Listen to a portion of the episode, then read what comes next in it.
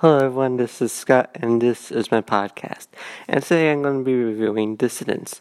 So let's get started. Before I begin, I should mention that I haven't read the books for Descendants. And they do tell backstory of Auradon, of uh, Lost, and other stuff that's important. So the questions that I have in this movie could be answered there and I just not know it. So if that is true, please forgive me. I haven't read the books, so this is just me going off the movies. Also, to mention, this is going to contain spoilers for one for free. So, you haven't seen them yet, I highly recommend you do that before I review them. So, I'm going to give you guys five seconds before I begin. Five, four, three, two, one. Okay, so I'm going to start with the first one and then go from there. So on the first one, no cons or complaints. All the songs were good. The story was good. The real thing that I'm confused about is why Fairy Godmother's wand is so powerful. Because she uses the wand to cast the barrier that keeps all Disney villains in the island. However, we know for free movies that there's a bunch of powerful villains in there. There's Hades, Maleficent, the, Facilier, and many more. And those three alone could probably take over the universe in a day if they work together. So I'm kind of wondering why is a person who can't keep a spell past midnight keeping a barrier over this island for years we know it's a long time because the age of the parents as well as the kids. So is definitely a long time. But that's more of a question than a complaint, and for all I know, it's answered in the looks, and I just not know it. So moving on to the second one, again, no complaints. All the songs were good. The story was good. And I like the character the original characters' growth, as well as the new characters. That was all good. And then we get to the third one. And that was good too. The story was good. New characters good. Old characters were good as well. No complaints. The only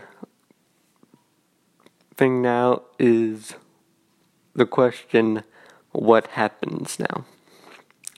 So let me explain a little bit. And this isn't kind of more of a question that could be answered later in the years, but I do have to ask it after watching the third. So at the end, the barrier that keeps all the villains inside the island is turned, shut down, turned off with everyone that it, it's basically down, and then a magical bridge comes out letting all Disney villains' kids and parents come off.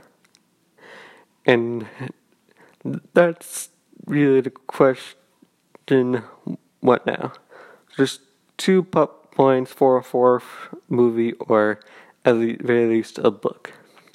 Number one is the fact that all these Disney villains' parents are, can now come over, and that includes Hades, the Facilier, and that's just two that seem like most powerful in the film. That's not including from the past films Jafar, Ursula, and other villains that we haven't even met yet. So that's a very big problem since all of them have done extremely evil things in their movies. So I get the question what's going to happen with these parents meeting their old rivals situation?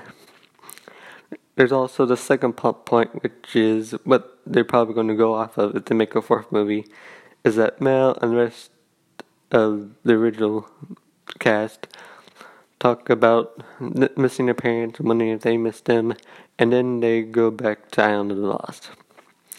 Now, this means they're probably going to find their parents and try to convince them to be good, come back to Island, or something like that.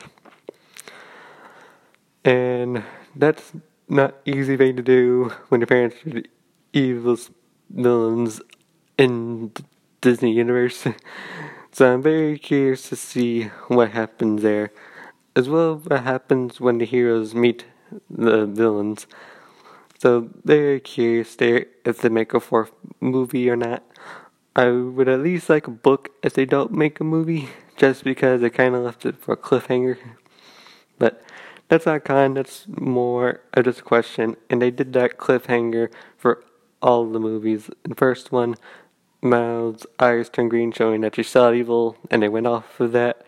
And the second one, Ursula's daughter, Uma, escaped from the bear, and they go off of that. So I'm curious to see if they make a fourth oh one and go off of Mal and return to the island, or if they do that with the book.